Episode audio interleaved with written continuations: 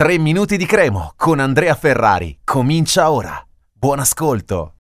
Che cosa possiamo dire a questi ragazzi? Nuovo anno e stessa Cremo, perché la Cremo che perde, come l'ultima del 2022, anche se è passato un mese e mezzo, stessa formazione 3-5-2, se volete 3-4-1-2 con Pica il più avanzato rispetto agli altri centrocampisti e davanti a Okereke Dessers, che eh, con l'Empoli era comunque rientrato, aveva giocato parte del secondo tempo e ancora una volta tanti applausi, ma nessun punto e la Cremo torna a mani vuote anche da questa partita contro la Juve, giocata con eh, grande concentrazione, grande attenzione. Credo una Cremo ancora migliore rispetto a quella vista contro il Milan che ha pareggiato 0-0 eh, sempre allo Zini.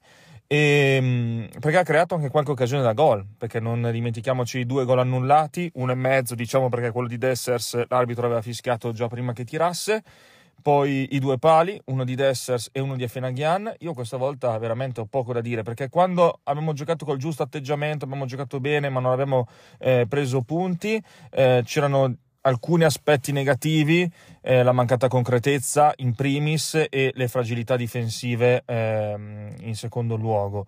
O, o, viceversa, insomma, molto spesso sono state molto di più le eh, lacune difensive. E questa volta ho poco da dire, perché dietro Cremo veramente molto attenta, eh, Juve pericolosa specialmente con tiri da fuori, bravissimo carne secca in tutte le situazioni, e poi però eh, cosa è successo? Eh, il gol nel finale su un episodio, un episodio.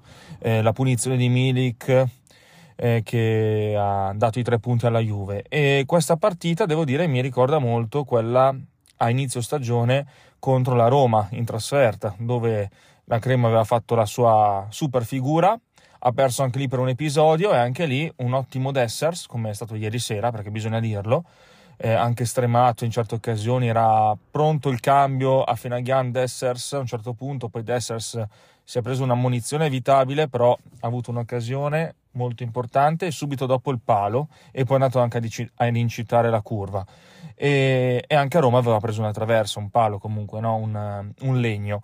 E ragazzi siamo qua a commentare la nona sconfitta in 16 partite. Gli altri sono tutti pareggi quindi 7 punti in 16 partite.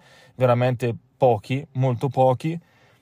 Ma siamo senza parole anche noi stavolta. Ancora di più rispetto ad Alvini che ha detto un po' le solite cose con grande onestà.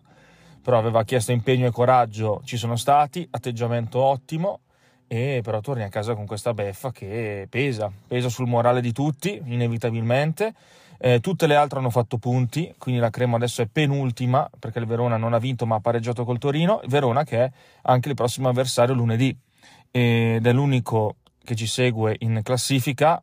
Cerchiamo di capitalizzare al meglio questa circostanza perché se non, eh, non riesci a prendere gol, scusate, se non riesci a, a vincere neanche a Verona, allora penso che anche se mancano 21-22 partite alla fine, il destino è abbastanza segnato.